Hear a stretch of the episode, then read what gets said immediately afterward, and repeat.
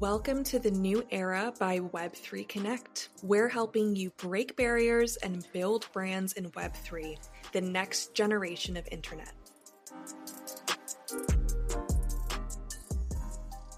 Hey everyone, welcome back to Web3 The New Era. Today we are interviewing Lowkey Galactic, the founder of SolSpot, which is building a social platform to display a person's online activity within the Solana blockchain, showing who you are, what projects you're involved in, and any other details the user decides to help build trust and transparency in a space where it's really lacking.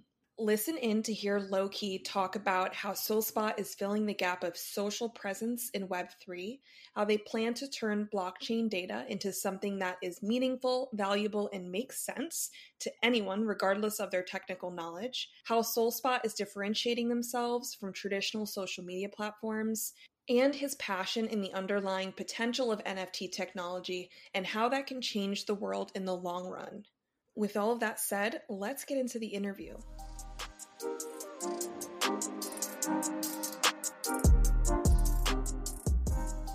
All right, and we are live. So today we have Lowkey Galactic with us, the founder of SolSpot. Um, he also goes by Loki, not to be confused with Loki, God of Mischief from the Marvel series. But I'll pass it over to you, Loki, to tell us a little bit more about yourself.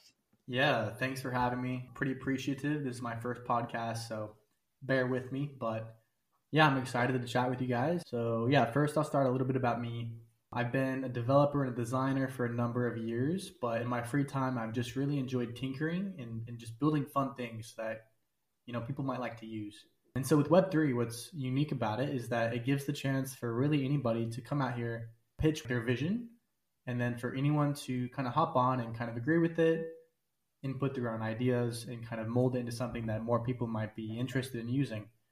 And so, really, in my eyes, I see Web3 as just this giant Wild West arena where people can pitch their vision and some will die by the fire or, you know, others will kind of come through and succeed.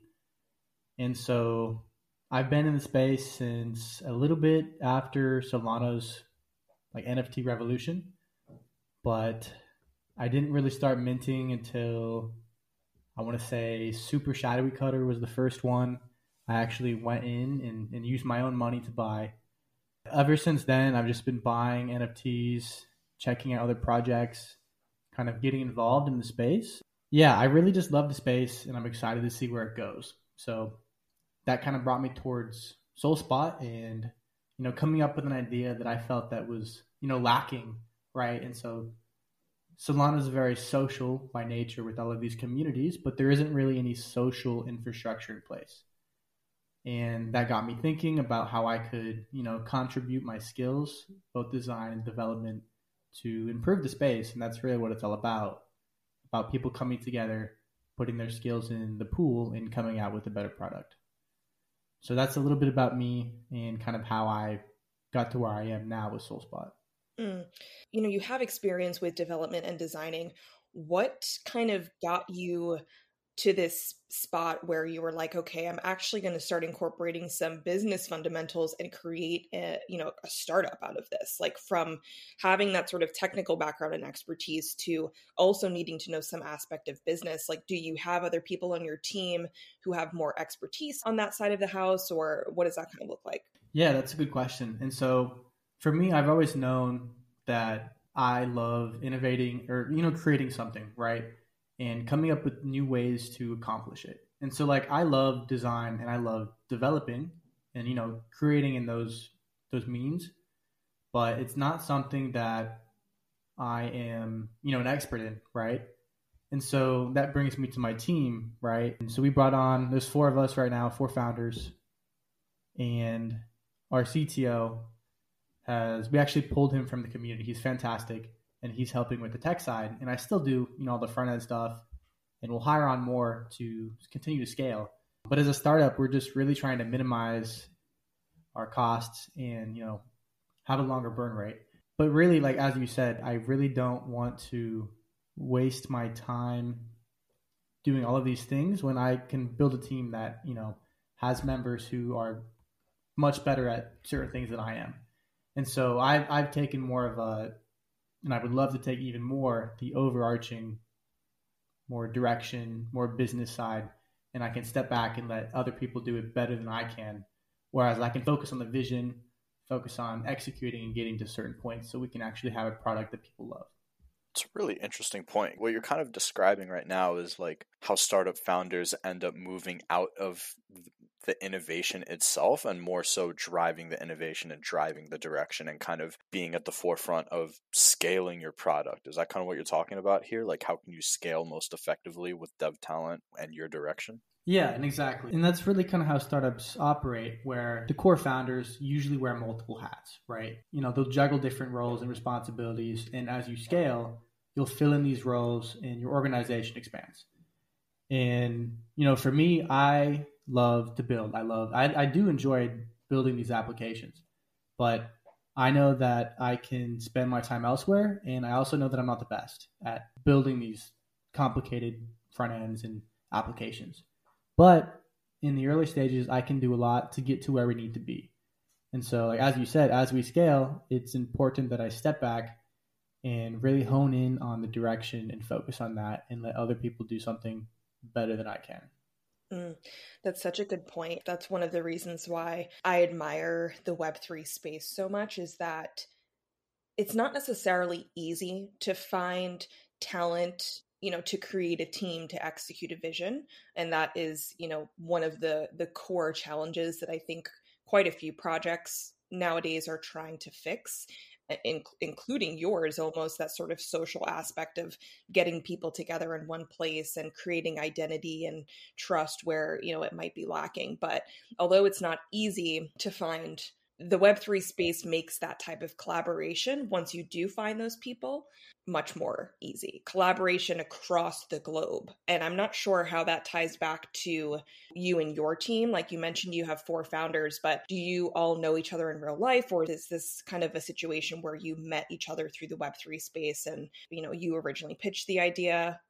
Yeah that's actually really interesting. So it's it started and it was just me and so we actually SolSpot. The first thing that we did was that we entered into the the Solana Riptide Hackathon back in March, and that was great. But that was just me. And then as I continued to think about the vision, think about where I wanted it to go, I eventually added in one of my closest, actually in real life friends, and he does a lot of the community and some of the marketing.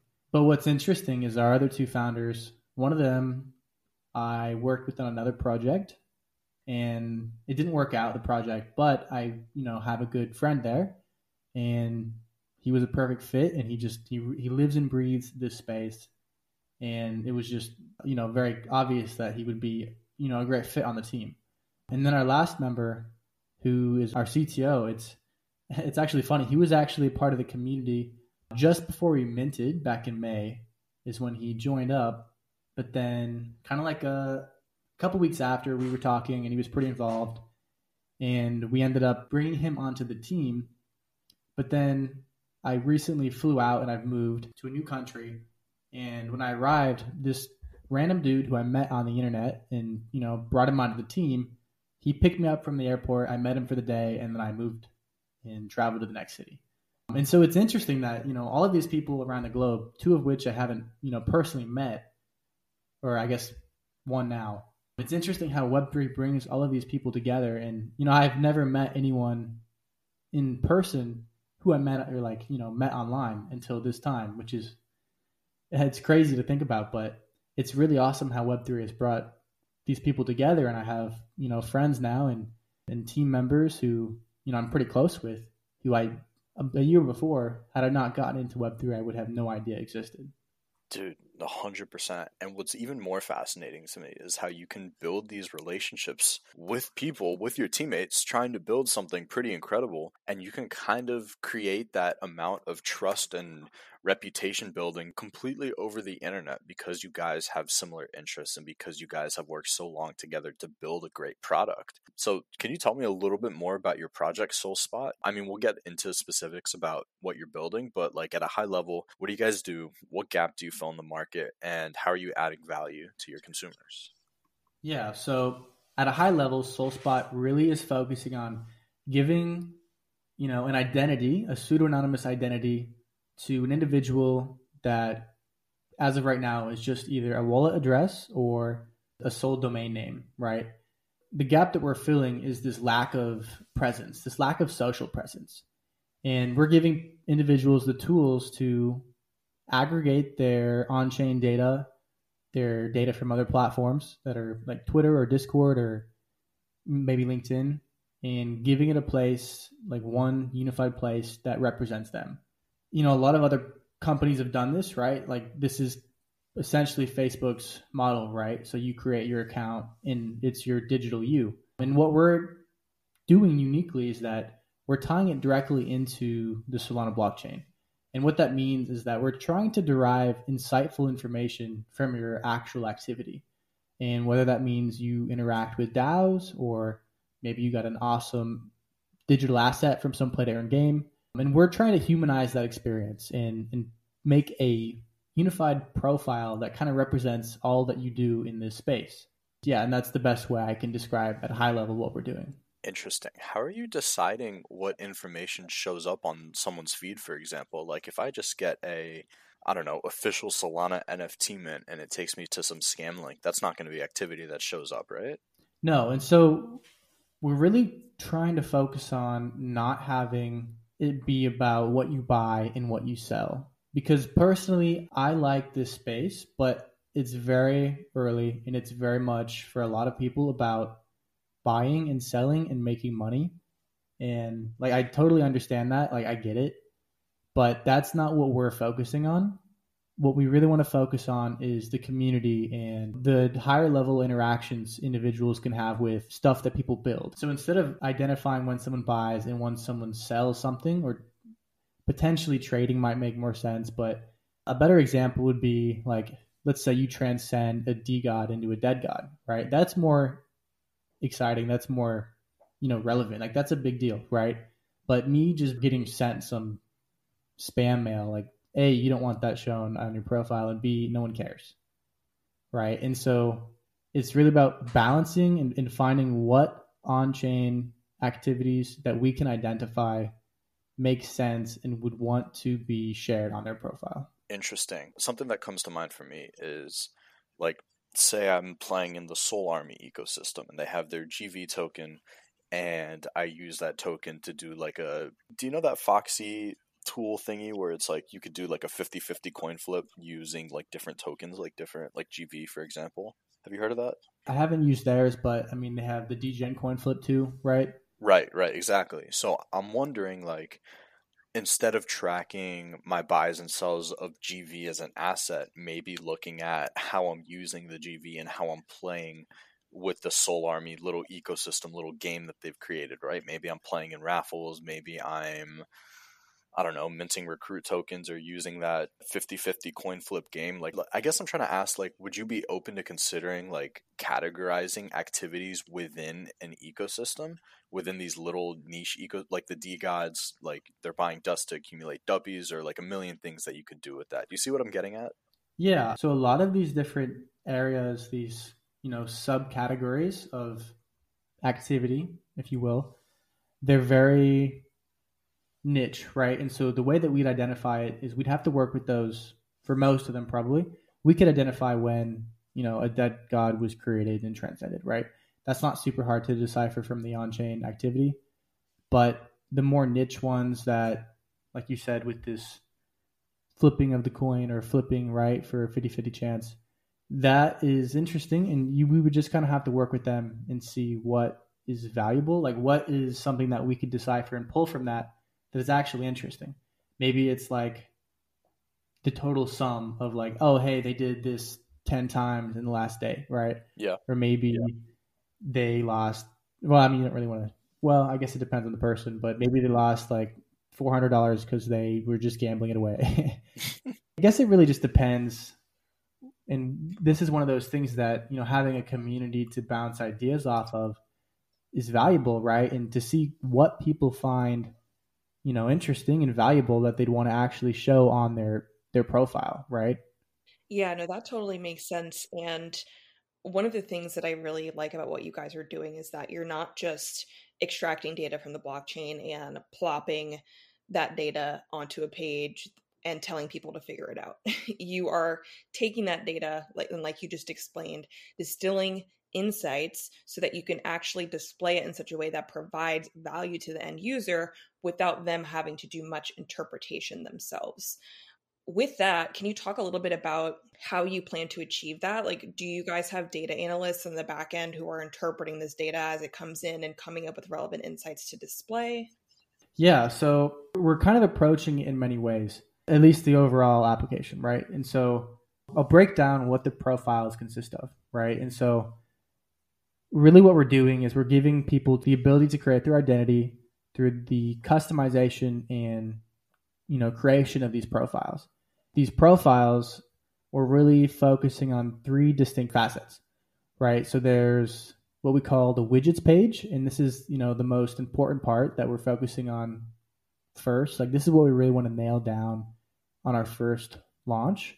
It's composed of obviously different widgets and the user can select which widgets they would like to show about themselves. And you know, example widgets might be um, a widget showcasing the most recent tweets, or just about their profile, or maybe some projects that they really love the most and like they want to highlight it. Maybe they want to highlight one or two of their NFTs. The list goes on about potential little snippets of what their identity is, and they can choose which of those they want to utilize and showcase.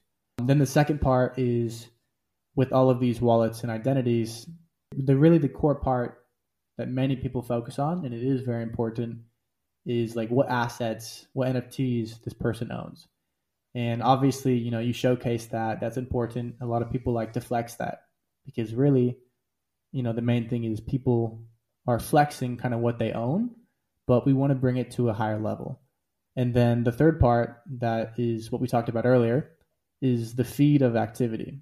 So for that, really what it is is when you have this collection of wallets, and that's one of the other challenges too, is is when people have multiple wallets.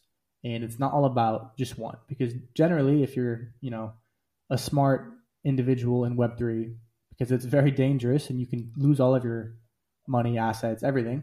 You're going to have a cold wallet. You're going to have a hot wallet, a burner wallet. You're going to have multiple wallets. And so we, A, you know, let all of the wallets be connected and linked together. And then B, you know, you analyze the transactions between them. And, you know, sending money back and forth between wallets doesn't really matter. It's not really insightful or relevant. But then on the back end, what you do is you analyze the transactions and kind of see where they're being run through, like which on chain programs are being interacted with.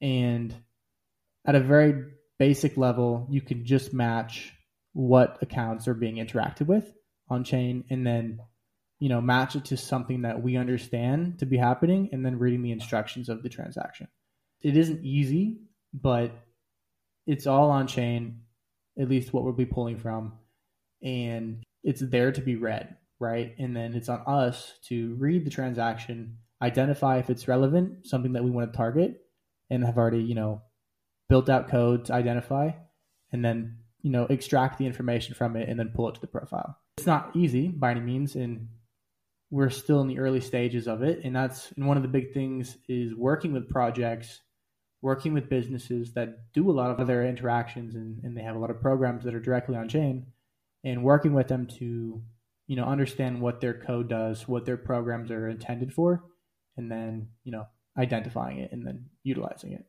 So it seems to me you're giving users kind of the ability to choose what they want and don't want to display on their profile and I mean, with that said, every Solana address is searchable and has a default SolSpot profile, even if it hasn't been customized by the owner. So, is it possible to hide your data on your profile if you don't want your info kind of consolidated and displayed for easy access? Or is there certain info that's always going to be displayed on your profile, kind of no matter what? You're right. So, uh, for the profiles, for the most default, it's essentially a dictionary. So, you can search up any wallet address on chain uh, whether or not they've made an account. And at the very least, you know, we'll only have data attached to that one wallet, at least as of now.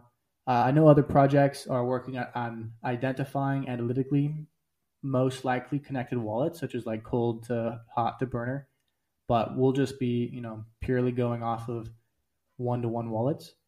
And then as a dictionary works, you can then, you know, search it up and then they will have the default widgets and you can see the assets and potentially any feed that's generated.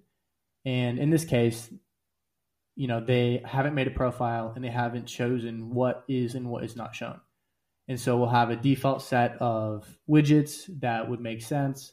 We'll check if their wallet has maybe their Twitter located or connected to it directly on chain, maybe a domain and you know whatever else we can connect in and showcase. But then as you said, when users create an account, then it's all about showing what the user wants to show. And it is important. So with the widgets themselves, what they can do is choose what order they all come together and which widgets are actually showcased. Meaning you can hide specific things that you don't want shown so that way no one can see it. Our goal is to enable people with a pseudo anonymous identity to create that identity, but still have control and consent over what they are showing and what they are not showing. 100%. Now that makes a ton of sense. Can you actually talk through some of the widgets or toggles that users can kind of customize and display their profile with? Maybe uh, like aesthetics or the way the data is actually displayed, etc. Yeah, so as I mentioned earlier, some of the more basic widgets would be you know, you have the ability to connect your Twitter and so we can showcase your most recent tweets. Another widget tied to Twitter would be showcasing just you know a general snippet of your profile, meaning your bio, your profile, your followers, blah blah blah. Additionally, one of the big things that we'd love to do is essentially a bullish slash bearish widget where people can choose what projects you know they're bullish on or maybe they're bearish on right and so those would be two separate widgets about you know expressing like kind of where their minds you know thinking like who they think is going to succeed and then the other thing too is kind of tied to it, but a little different is, you know, projects that people identify with the most or that they're the most tied to, they can select which of those projects to highlight. And we'd also like to connect it to a business side of it as well, because we love to do project profiles as well. And that's something that we're exploring. But it would tie directly into that where, you know, it's LinkedIn and then you can go check out that profile directly. Additionally, other widgets might be I'm trying to think off the top of my head. I don't have the list pulled up. Um, obviously, a portfolio widget based on your, your tokens that you hold, um, an NFT highlight, and we have more, but I, I can't remember them off the top of my head. Yeah, and, and we have actually more suggestions from our community, and that's another cool thing about having you know a community of people who are interested in what you're doing is that they come up with ideas too. And so you're leveraging not only just the team's, you know, perspective and diversity of thought, but also, you know, just a, a larger pool of individuals who are caring about the direction of it and, you know, care to contribute their own ideas too. Very cool. I think earlier before we started the podcast, you started talking a little bit about the fundamental value of self expression. And when you distill down you know your main goal with SolSpot is to create a place to build your own you and to showcase that to everybody who wants to see it. And you know, this type of stuff already exists in web 2, right? Twitter, Instagram, YouTube, TikTok, LinkedIn. Those are all examples of building an online presence and an online profile that displays who you are as a person and the different facets of you because each of those platforms obviously have different types of content that um, are typically posted there. But twitter being the primary platform when it comes to crypto and, and nfts i guess what does self-expression mean to you and why do you think it's so important to create a space where people can express themselves in web3 with self-expression it really comes down to you know enabling people to figure out and showcase who they want to be. And so the cool thing about you know the digital world you know you don't have to be directly tied to who you are in the real life right? And so you know you look at video games and other online worlds right?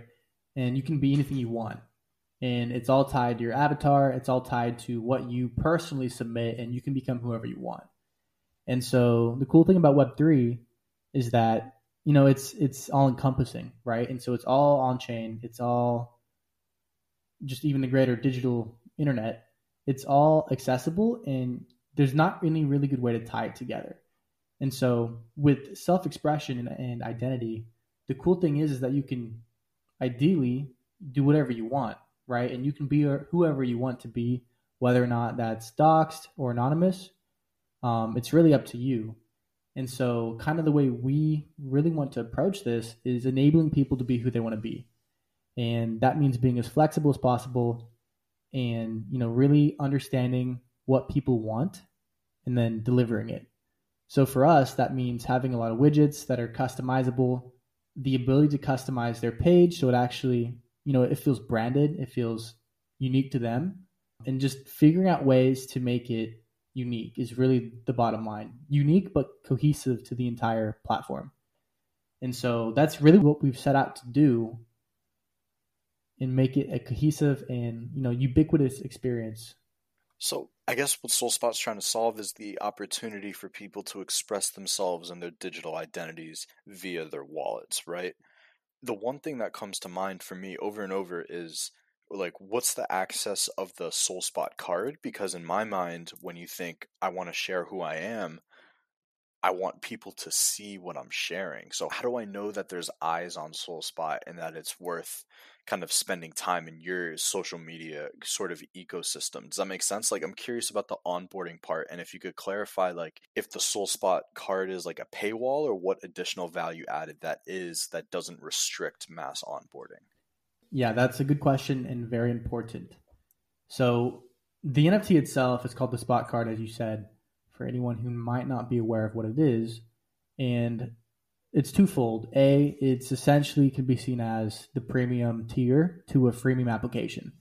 And as you had mentioned, with a social application, A, you don't want to pay wall users. Like people need to be able to access it so that way the network effects can you know do their job and allow people to actually get value from it because if people have to pay they're not going to use it that's just kind of how it is with any social platform it's going to be free so people actually go because that's the most valuable thing are the actual people using it if no one's using the platform uh, it doesn't it's just not as valuable that's just that's the way social networks function and so for us the solspot nft is the premium tier, right? And so what will allow those individuals who hold it, they will have unique widgets, unique customizations. It's really about just adding further, you know, ways to express themselves that are still, you know, allowing of anyone to come in and do, you know, like the very core base values, right? And so there'll still be widgets, there'll still be the ability to customize everything, but there's just a greater amount of things that they can do with the premium tier. On the other side, too, what we're trying to really make this spot card do is it is your digital ID, right? And so, what we'd love to have it, you know, take the form of is the ability for people to use the card that represents it in ways that are more unique. And what that might mean is that they can take the card and automatically through our platform upload it into you know Google Wallet or Apple Pay, and you know it's it's uploaded and you can share it, and you know people can scan it at a networking event in person, and boom, they have access to your uh, your profile directly on the application, right? And so the spot card isn't about paywalling and keeping people out. It's about letting more people access your your profile in a unique way and further being able to, you know, condense your profile, condense your your Solana ideal, like your Solana persona, into a little card that sits on an NFT. That makes a lot of sense. So when I think social media, I'm thinking it's like a vessel to express who you are. So like TikTok can be a social media account, right? Where I post my TikToks, I post my thoughts, I record whatever the hell I want on there. And basically that's my means of expression, right? And like Instagram, you can post the pictures and do your captions, you can connect with your other friends on there. So as a social platform, so to speak, I'm curious if there's plans to add features that align with some of the traditional social media platforms at the moment, like DMing, adding friends, posting what's on your mind, like Twitter, like a timeline to scroll through, kind of user relevant content. Uh, so I guess I'm wondering, like, what your plans are if you have it or if that's the direction that you want to go to align with some of those typical social media platforms like do you want to build your own version of twitter or like a dming service that is primarily using these wallet addresses or um, yeah i guess i'm just curious where you guys stand on that yeah and that's i mean that's definitely an important thing to think about for us the core thing that we're really focusing on in the start for sure is the identity right? And so what we want to enable people to do is allow them to share it essentially a way for people to trust them in an anonymous space, right? And whether that means connecting, you know, what we call authenticators, which will be, you know, your Twitter, uh, Discord, LinkedIn, or Instagram, or any other social medias that you'd like to include if you want to, that make you more trustworthy. And that's what we're focusing on in the beginning. But you know, as we want to continue to scale and grow, I mean, I guess it really depends on how we want to approach it. So, a one of our inspirations and things that we'd like to replace in this space is is Linktree, and that's more of a, a funnel per se, right? So people can go to the the profile of the page and get information about X. Alternatively, we're also taking inspiration from Instagram, and that's more of a you know self-contained application where people go there and they engage and they stay there for long periods of time, which is completely different than what Linktree is doing. And so we're starting with the more independent and you know dictionary lookup approach, but you know you're right. Ideally, we are exploring ways to create a self-contained you know platform where people do want to engage, who do want to explore and find other profiles, other or I guess identities, individuals, and whether that looks like you know a mix of activity on chain or or posts or or photographs like Instagram. We're not exactly sure which way makes the most sense because to tackle you know Twitter now that's it doesn't really necessarily make sense as of our current position because Twitter is so dominant and it, it just is where everyone is at. So for us to try to create an alternative to it, it's just not our best decision to do in the current time. So we're not exactly sure what direction we'll take at that point, but we still have more work to do on just creating the identities and allowing people to to build it. Because really, what we're doing is allow it, it'll start as a funnel, just like Linktree, where people can compose their profiles, customize it, and then also direct people to their other platforms, their other links like Twitter or Instagram or their YouTube or or Spotify or whatever, right? So it, it really just depends. And, you know, that's kind of the fun thing with Web3 is that, you know, stuff changes so rapidly. And so at that point, we'll be able to pivot and see, you know, maybe there is a need for, you know, a more kind of a like quick and easy, like maybe for like 10 minutes, a post is active, right? And then everyone sees it and then it's gone, right? That's more unique. Maybe that would succeed in a space like this. But just creating a clone of Twitter, it, it might not fare as well just because why would I use you know, SolSpot's cloned Twitter when I could just use Twitter where everyone's already at. So we'll definitely be thinking about it, but we're not exactly sure at that point where we want to go. Mm. No, you make a really good point. You know, providing value in a unique way that's not already popular and accessible is definitely the way to go to keep people's interest.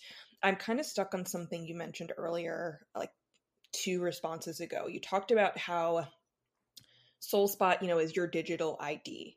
And you would even, you know, hopefully get to this point where you would allow people to scan your SolSpot QR code or, or digital ID or whatever it might be at a networking event. And, you know, boom, all of your information and blockchain identity pops up so that they can automatically get more information on you. And this reminded me of something a couple of months ago. I was at a cocktail making class and um, I met somebody who's also an entrepreneur, and they were like, Hey, you know, we should keep in touch. I'm looking to bring together all the builders in this area. So he taps his phone against my phone, and an ID card popped up at the top of my screen, like a notification.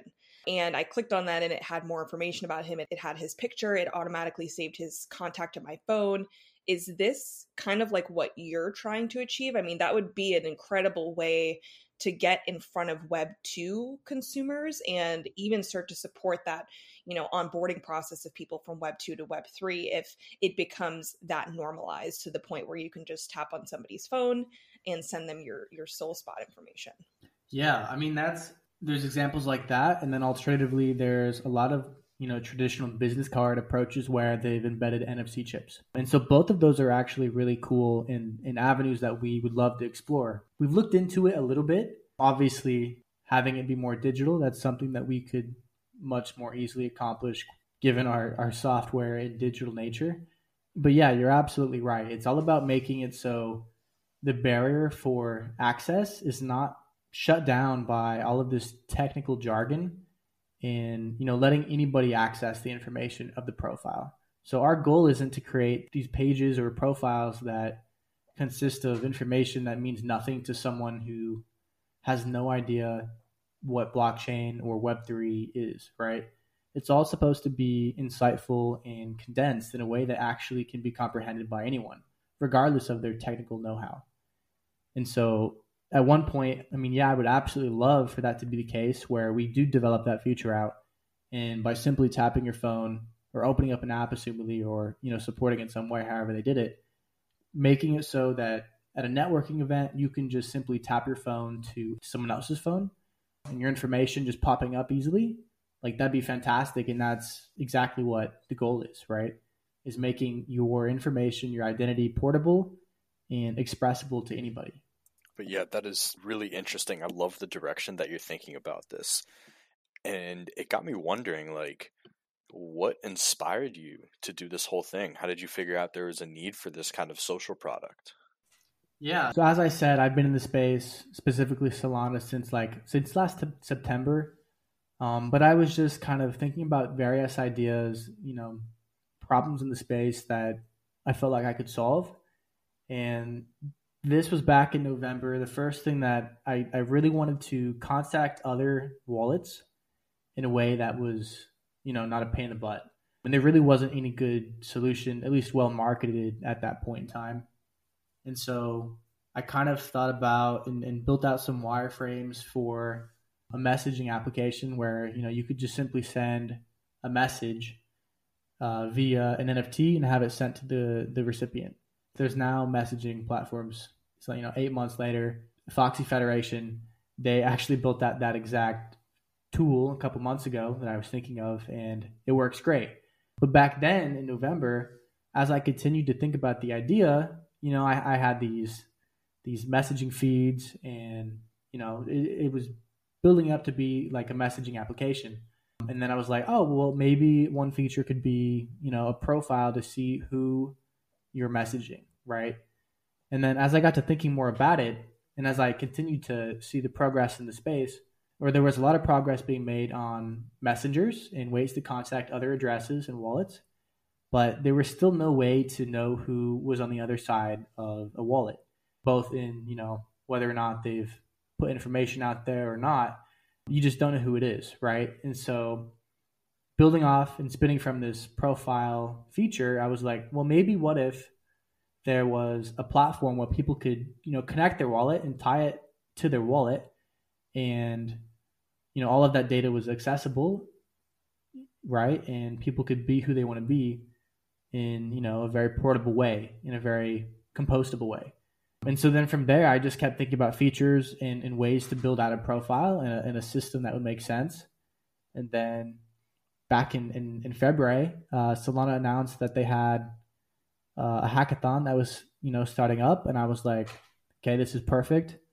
I'm going to build out a prototype very quickly uh, and just see where it goes. And yeah, it was, it was awesome. It was fun. I didn't win the competition, but, you know, I talked to a lot of people who, you know, believed in what I was building. And yeah, here we are. I love to hear origin stories of ideas like this. Like before I got into the NFT space, I had no exposure to really the the startup, the tech startup community, and that is exactly what the space is at least from my perspective. So being able to like speak with founders who are creating super innovative stuff that like you know 95% of the population would never even think of or imagine creating is just i'm just humbled and blessed to be able to like have these conversations with super intelligent people like yourself. And one of the things that i i think about a lot is you know as a project team one of the most important aspects of building trust in this space given the you know decentralization and anonymity being super coveted you know one of the biggest things we can do is to share information about ourselves our previous work experience what qualifications or credentials we have as a project team and also our motives and incentives for starting a project. So i think you touched on a little bit you know the four founders that you guys have some coming from tech or business backgrounds but can you speak a little bit more towards you know why you and your team are doing this and sort of what background experience you have that makes your vision a solid investment? Yeah and so just in the greater overall space when you interact with people in this you know this ecosystem you know it's obviously going to be a pseudonym right? You're not going to know who is on the other side and what we're really trying to do is build trust between two parties that you know don't need to know exactly who they are, but can you know refine a profile and, and include information that they think is relevant about themselves that might build trust between these two entities. And so, to your question, the second part, our team itself, we're really focusing on you know enabling that trust between individuals. And with us, you know, I've I've worked on more of the development and the design side and you know I, i've always loved to build things and you know create things that people find useful. But as far as startup experience goes i mean this is my first venture that i've fully gone off in the deep end and it's just me out here. And i think the biggest thing to take away is that you know we're not alone right? And so reaching out to you know individuals and, and people in your in your city who are affluent and you know well accustomed to running businesses is honestly one of the biggest things that I've found valuable, right? And you know, I might be non-doxed in the Web3 space, but going to these in-person events in real life, these conferences or these just little networking events and finding other people in your city who you might have a question and then they can answer it is definitely very valuable. And so while you know, it's definitely a learning experience, leveraging your network and building both in real life, right? As well as in the Web3 and, and combining those different networks to solve problems is definitely what we're really focusing on. And so for our team itself, my CTO has had experience with running various digital businesses. And so he's definitely been a fantastic add on to the team where he has insight and a little bit more experience in different areas where I might not. And so now with him on the team, we have an additional perspective that actually contributes in you know, just adds another way for us to think about whether or not this decision we're making might make sense or if it's just, you know, an utterly poor idea and maybe we shouldn't follow it, right? And that's the same with other organizations, right? I know that you and I were both connected through a DMD DAO, right?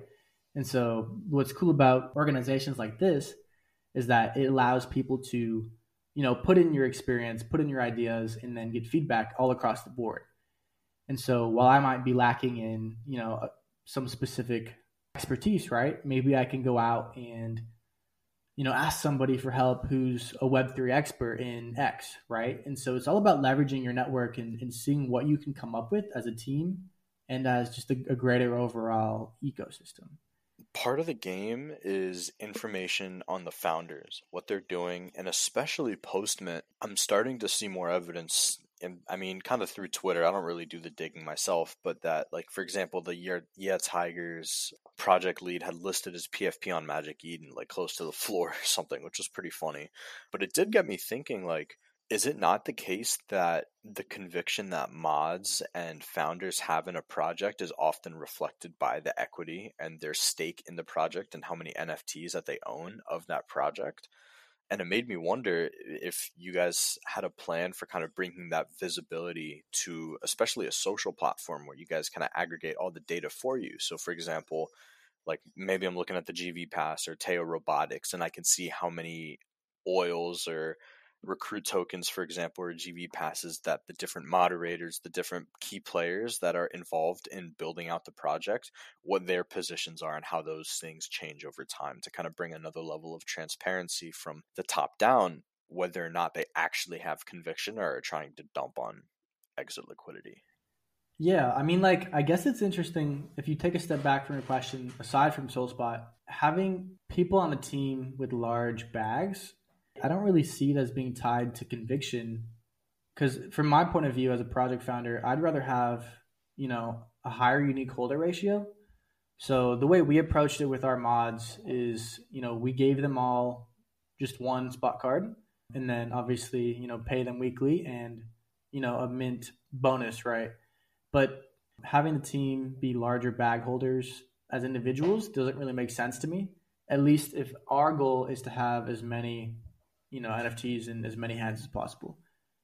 But with other projects, like it definitely doesn't make sense to have these mods and these people in positions of power to have like you know obviously a lot of them to dump on you know the floor post launch right and so bringing back to the second part of your question enabling transparency where the profile highlights what distribution it is tied to you know a mod's wallets or you know the core team's wallet or the actual you know platform the, the business wallet per se and seeing what that distribution looks like. We haven't thought about that but that would be an interesting way to you know further add transparency for the projects themselves.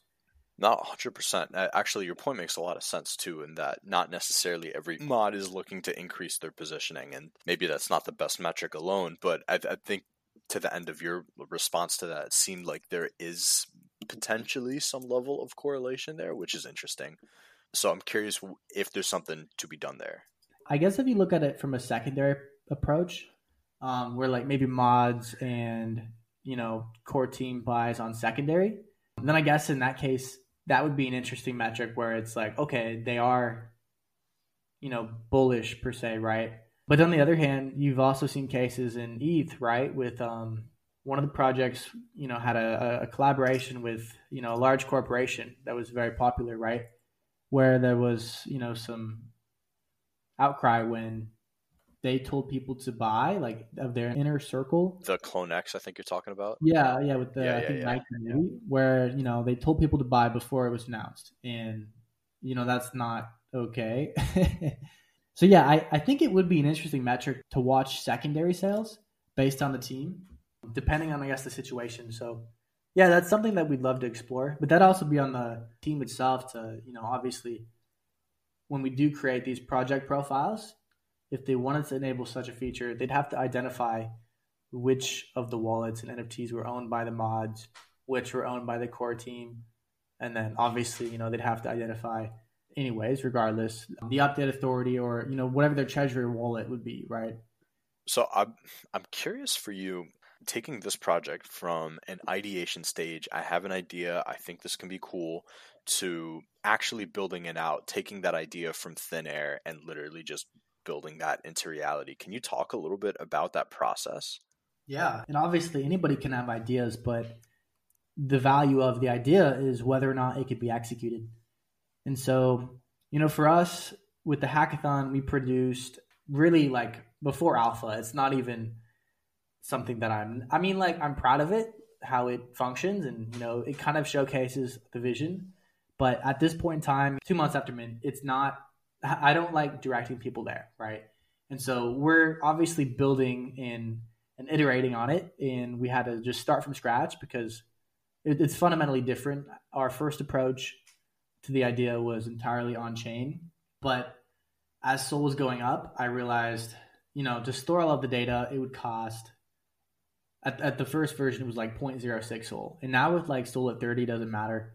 But with Sol at like uh, 200 at the time, it would the amount of data that we need to store, um, the cost would just go up. And so we had to, you know, restructure in a way that you know utilizes more centralized things because at the end of the day we're really trying to solve and deliver value it doesn't necessarily matter especially on Sol how you go about it as long as the value is delivered right and so then at that point we decided all right let's break it down and let's build something that is bug free, precise, and it, it does what it has to do and it looks fantastic.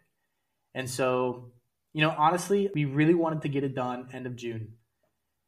And we didn't get to do it and we didn't, you know, push it to production. It was honestly probably a little overly ambitious. Um, we got kind of bogged down in a few other details with creating some other software that we needed to you know customize these these spot cards because that's one of the big things too but really it's just all about iterating and continuing to add features to this platform that we're continuing to you know build out right we are hoping to have it done by the end of the month but we really would have liked to have it done last month but that's i mean that's just one of those things that you know you can try all you want but we really want to make sure we do it right. And if it just doesn't work and you know there's there's all of these bugs and, the, and there's just no value being delivered we really want to make sure that you know we don't fumble the bag on you know the one yard line right? If we promised all of this stuff right all of these you know interesting features and you know when we finally get to that point where we you know announce it to the public and they can use it and it doesn't do what we want to do and no one finds value with it then you know it's back to the drawing board like you're going to have to iterate again and you've lost trust and you know we'd rather not do that so we're really focusing on honing it and making sure it does what it needs to do the first time. And speaking of that process of taking something from ideation to execution and the fundamentals of starting a business, a business that's so early on in its life cycle, such as a startup, you know, there are a lot of trials and tribulations that come with that, I'm sure, especially if this is you know your first sort of startup venture which i think for many people in this space that is the case what would you say has been kind of the most challenging part of starting a project and being a founder or perhaps things that you didn't necessarily expect to be an obstacle that ended up being more challenging than you originally thought really the biggest thing is making sure that my team has you know offsetting you know skill sets that benefit me Whereas like I might not be good at X, but they're fantastic at it. And so for myself, there's been a lot of things that, you know, from a technical standpoint that my CTO just excels at. Whereas from an NFT and, and Web3 like niche down perspective, my other founder is, you know, great at that. And so from my own point of view, you know, I have to juggle a lot of responsibilities and roles. And you know, as as it goes on, I'd prefer to you know hand off some of those responsibilities because I don't enjoy doing them. But you know, in, in the early stages of a startup, you have to just suck it up and you have to do everything, or at least a lot of it. And you can outsource, you know, various things, but at the end of the day, like you just have to get it done. It doesn't matter how it gets done, as long as it's you know in fair time, so you can move on to actually providing value to the end user. And so for me, it's just really been about balancing what needs to get done like now as far as the business side goes and then also making sure that you know work is still being done for you know the next month the next two months right and so making sure that the business is operating in a way that can sustain itself and still continue to output production and, and accomplishments and getting to where we need to be in the next three months where it's you know further down the line that you know I can still focus on it and let my rest my team get there as well. Yeah, no, that definitely makes sense. Kind of shifting gears here a little bit. What's your most controversial opinion about the NFT and crypto space? Like, what would you say is your kind of hottest take about the space that perhaps most people don't necessarily agree with? Well, so I guess it's, I mean, whether it's controversial or not depends on who you ask. But personally, I honestly don't care about flippers or, you know, generating profits and making money in the short term. And, you know, obviously that's why, I mean, like, that is what makes crypto crypto in the first place, at least in the past. But I'd love to see it grow to be more than just, you know, some financialization of gambling and, and making money, right? I see it as much more than that. And so all of the you know focus on flipping and, and making profits in a short term i just don't really care for it and so honestly as a project owner and i felt this way beforehand anyways if you're just here to make money in the short term, I understand why, but for the greater health and direction of the ecosystem, I would just love for that to be less of a focus. And I mean, the only way to I guess change that is to just really reward, you know, projects and individuals who are pushing the space in a direction that, you know, rewards innovation, rewards passion, and you know, authenticity, right? And not just getting engagement, making money, and then you know, securing your bag and, and moving on. So I guess you know, just time will tell whether or not it you know eventually matures to that stage. But you know, as of right now, I would just love for it to not be like that. Nah, I completely agree. Honestly, I feel like our transition to like a seller's market has been really, really healthy for the ecosystem because when everyone's buying and everyone's making money, you have all the greed, but you don't have that much new capital kind of entering the ecosystem. I mean, I, I suppose peak greed you do, but once things get bearish, eh, that's when you start to see a lot more pressure on the founders to deliver far more, which is why I'm very grateful for this bear market and even recession coming up because it means that people are not going to be spending money willy nilly on these very speculative NFT assets. And yet, a lot of them are going to outperform most asset classes if they're building something truly useful. So the window of opportunity is genuinely incredible here. And kind of on that note, I wanted to ask what are your thoughts on the current NFT market? What do you think the current trends mean for the ecosystem long term? Yeah, I mean, like from my own point of view, I really don't mint anymore. Um, I have a little bit recently, but mostly I focus on building and connecting with other projects. And so the overall market as a startup, right? Obviously, I've taken the money and you know made it more stable in a way that I can actually spend it. So personally, I'd love to see Sol go down just so I can buy more, right? As both you know a personal investor and as a business owner because we do operate in Sol. So I mean, I personally expect it to go down, and it's really about figuring out how to continue to be operating in a bear market and survive, right? Like I expect it to get quiet and people to kind of dip out, and you know that's that's just how it's going to be. And, you know, maybe new people enter the space. And, you know, hopefully, like I had said earlier, they're going to be more here for, you know, the technology, the innovation, the, the potential to go into a, into a space that is fantastic and everything's connected and, you know, this hypothetical metaverse. Not that I really believe in that in the short term, but a way where everything's connected and, you know, assets can be owned online that can be you know connected to multiple you know video games or or platforms or you know whatever. It just i love to see more emphasis on that. And i think this bear market over the next you know couple years is really going to allow you know the builders to build that out. We saw it last bear market you know everyone was quiet no one cared about it. And honestly like i was the same way you know? I, I wasn't interested in developing in the space um, but a lot of other people were, and that's how you know Sol got here towards the end of the bear market um, last time, um, and a lot of other cool stuff as well. So, I mean, I'm really looking forward to just seeing what gets built and like what gets produced that actually is exciting to use, and and I guess we'll just see what happens. So, where do you hope to see this entire space go in the next like three to five years? And as consumers, as builders, what do you think would be the best way to kind of create that ideal future three to five years down the line?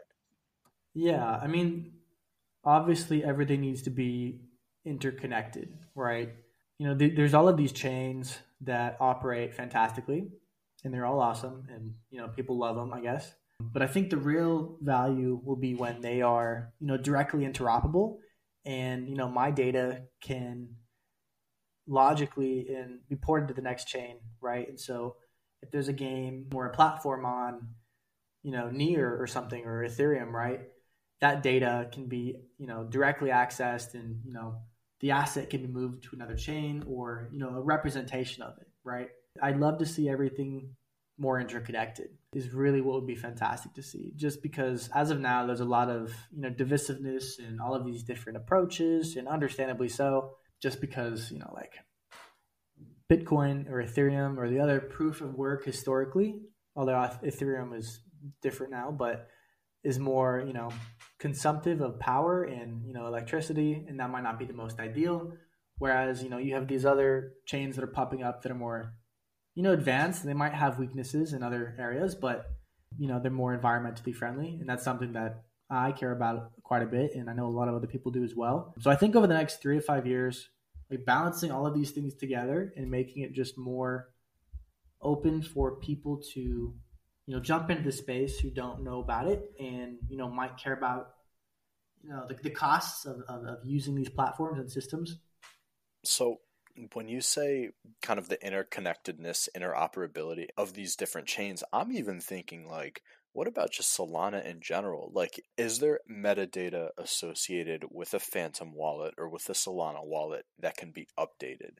So, for example, a bio or a Twitter link or whatever that can be linked to the wallet itself and not, for example, I have to link my wallet to Magic Eden and then Magic Eden allows me to link my Twitter profile and that whole little connection only exists on the Magic Eden website. Is there a way that we can make that more universal to the wallet itself? Yeah, I mean, the wallet account it doesn't have you know space for that. But the way you would solve that is you would you would write a program that anyone can go to and access, probably you know via an application. And then from a backend side, you would write these separate accounts that store data, and you would chain them all together. And they could only be accessed and changed by you know the main wallet, right? And so that could be stored directly on chain. You know, the more that I've been building out SolSpot, and I understand the limitations and the costs, um, but at the end of the day, I'd love to figure out a way to make it cost effective and still directly on chain, at least the core data, and chained in a way that like, you know, bio. And I, I mean, I actually already had that for the main hackathon version and like I said, it was 0.06 Sol. So I guess it just depends on whether people want it to be stored on chain. But the other side of it too, what's beneficial about that is that if I, as SolSpot, let's say we create, you know, this chain of information identity, right? Um, anyone who has access to the blockchain, so everyone can, you know, query that account and get that data directly. So that would also be a very interesting way to, you know, make that data interoperable across any platform and not have it be paywalled. Mm, very cool. Very cool. I guess kind of just to close it out here and to echo some of the sentiments you were sharing about just kind of your overall thoughts on the market.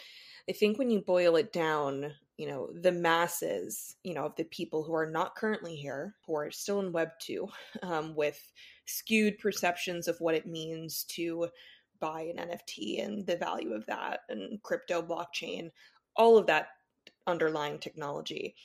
The masses are not going to start migrating here to the NFT and crypto space or even taking it seriously until we start to see a sort of paradigm shift of users here in Web3 priorities shifting from flipping and making money to building and creating value. And so our goal here as builders should really be to convince more people to join the space and help define that better future rather than just tapping into the current market share. And that seems to be one of SolSpot's core goals, right? Not only enabling more interconnectedness and interoperability within Web3, but also making the user experience seamless enough that it's super easy for new people to jump in and get started. And that's one of the things I really admire about what you guys are building over there. And so I'm curious, what's the best piece of advice you could give somebody who wants to get into this space and specifically kind of wants to start their own NFT project? Yeah, so for just getting into the space, it's really all about finding authenticity because there are a lot of bad actors who are selfish and they're only looking out for themselves. And that's unfortunately the way it is.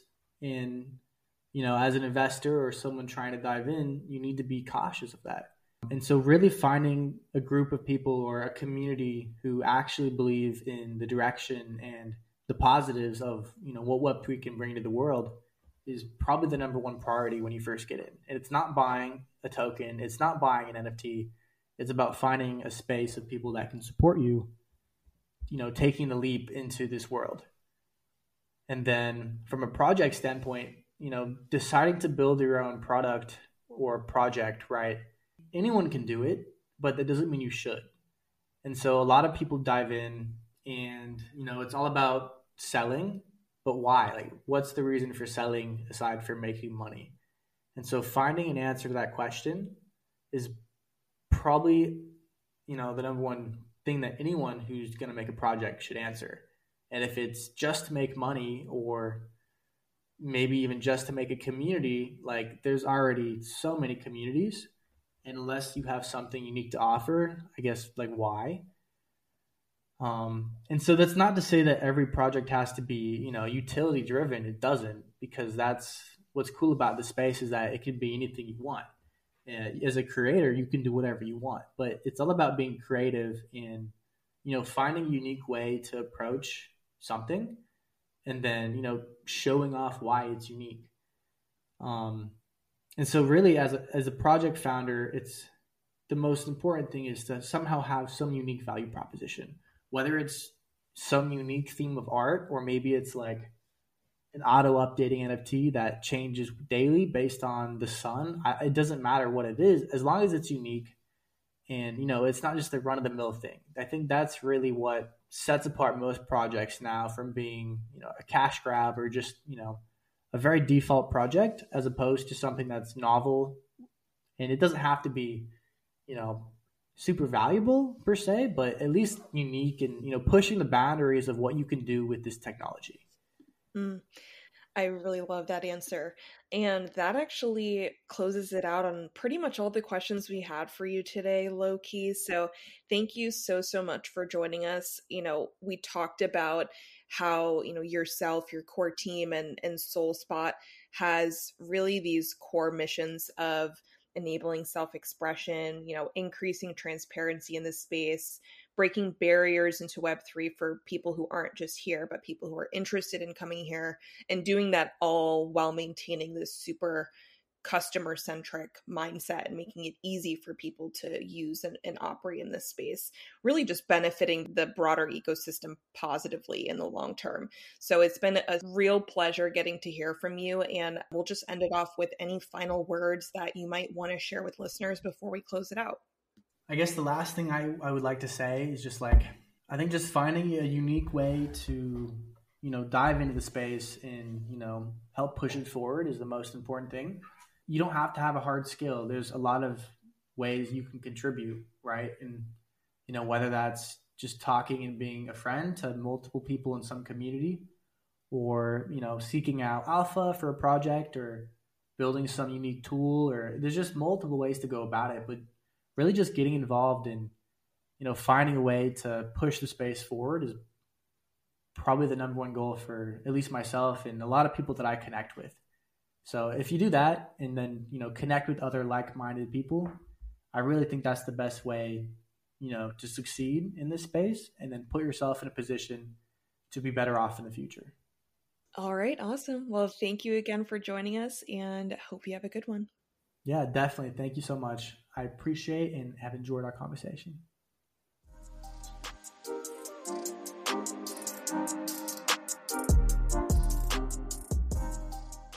All right, guys, that is all we had for you today. Make sure to follow Low Key and SolSpot on Twitter. That's at Low Key Galactic and at S O L S P O T underscore.